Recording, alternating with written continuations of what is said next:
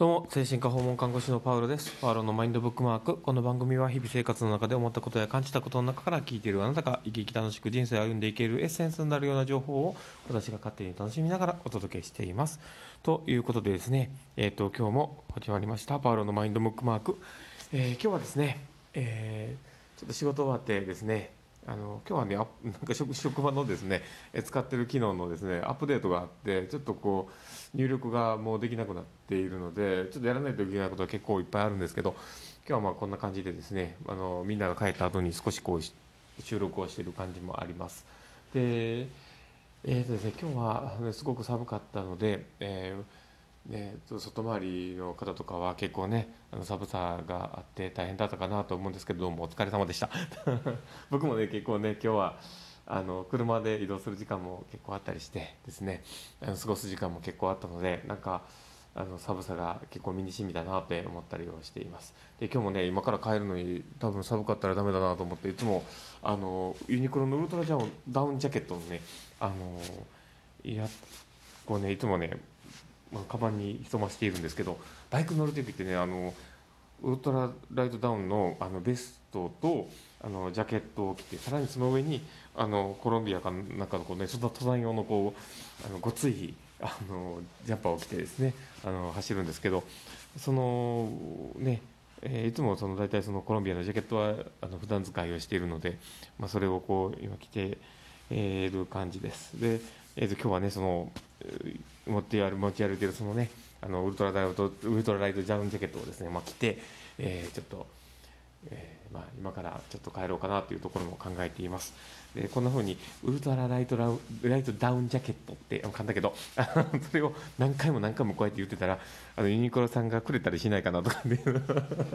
もうちょっともう横島すぎるだろうって話だけどそんなねそんな今度のことをこうねあのおふざけをしながらこう話をしてるんですけど、まあ、今日はね、えー、とどんな方の話をねしようかなっていうところもあるんですけど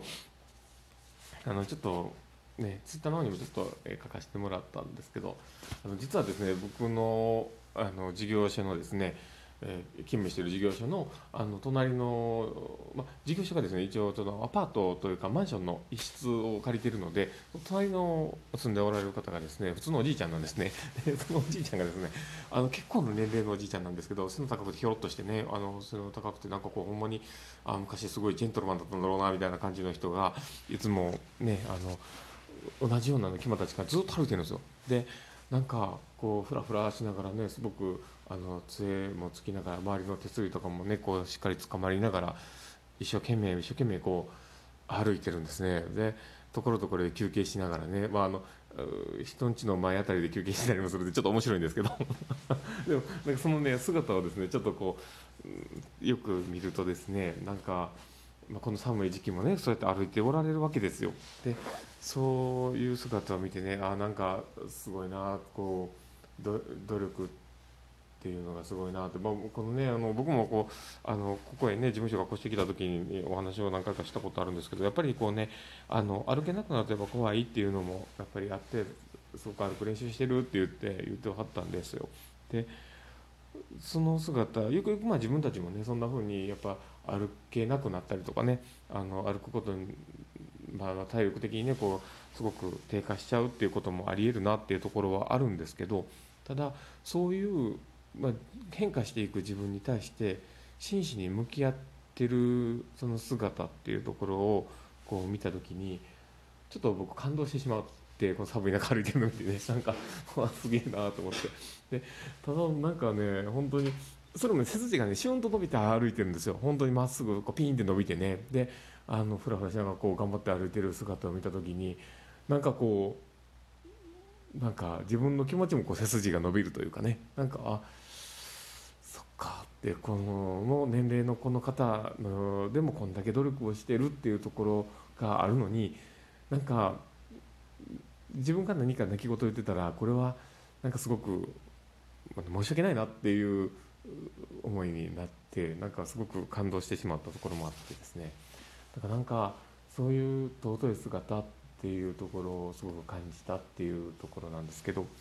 ででもその子どもたちがね頑張ってる姿とかそういうところも決して否定はしない誰も否定はねしないと思うんですけどなんかこう大人になってなんかこう仕事をしてる時になんかしゃかりきに頑張ってる姿とかなんかめめっちゃ努力してる姿ってなんかまあ、表現が悪いですけど例えばあのバカにされるような感じがあったりとかなんかちょっとこう薄ら笑いを浮かべられるような感じっていうのがあのあるなっていうのは少し感じたりもするんです。でそれって、まあ、気にしてるからそういうのってすごく気になるよねっていうところでもあるんですけどだだけどなんかそこってあの人間のなんか根本的なその何て言うやろあの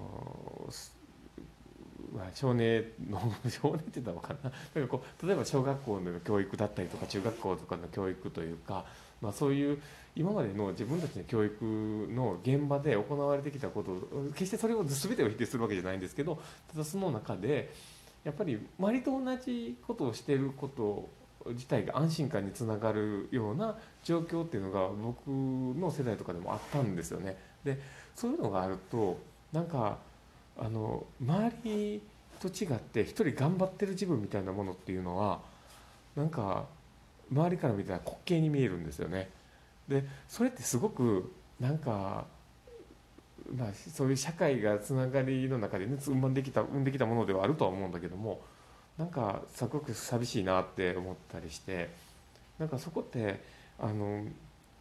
本当は称賛されるべきことだと思うんですけどそれがなんかそういうものではなくてただの笑いになってしまったりなんかねちょっとした勇気を持って取り組んでいるその姿の勇気をくじくようなことっていうのはやっぱりあるんですよね。でそういうのを考えた時になんかあの小学生とか幼稚園児とかでそういうのってなんかあんまりね大人は見て思わないと思うんですよ。で例えばさっきのおじいちゃんのことだったっても大人のおじいちゃんに対してなんかそういう感情って持たないと思うんですよね。なんでなんかそのなんだろうその自分となんか同じような世代の人たちのことになると妙になんかそういうなんか同じところにいてもらいたいような欲求だったりとか なんかそういうもののこうベクトルがこうすごく向きやすいのかなって思ったりしながらちょっと今日のそのねおじいちゃんの姿を見てたんです。なのでなんかこれを聞いてる方が決して、ね、どんなまあ決してねそんなねいろんな考えをそんな悪い考えを持つというところではないとは思うんだけどもっぱりこれを聞いてもらった人が何か少しでも人に対してなんか応援してあげれるような気持ちになってもらえる人が一人でも増えたらいいなって思ったりして、えー、まあ、このコロナ禍だからこそなんかこうしゃかりきに頑張っていたりなんか地べたを這いつくばって泥臭く頑張るみたいなことって称賛されるべきだと思うしそれでもうまくいかへんかったっていうところの状況があれば誰かに手を差し伸べるなんて泥臭いなんていうことを思わずにしてほしいと思うしなんかもっともっとなんかそういうなんか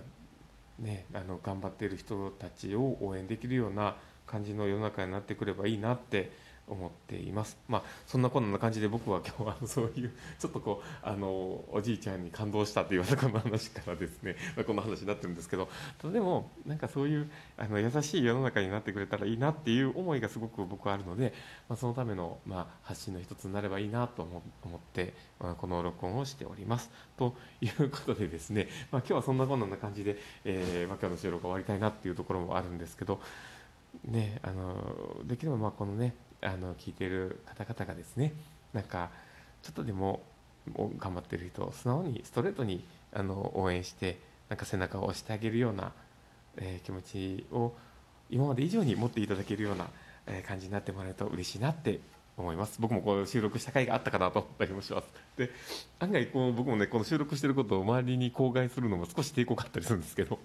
だけど僕はあのすごく他の方にエールを届けたいだったりとかすごくエネルギーを届けたいっていうところがあったりするのでもしこれを見てなんかそういうエネルギーをもらったなと思う方がいたらあでぜひあのフォローしていただけたらと思っております。ということで、えー、今日の放送はこれで終わりたいと思います。ということでではまた。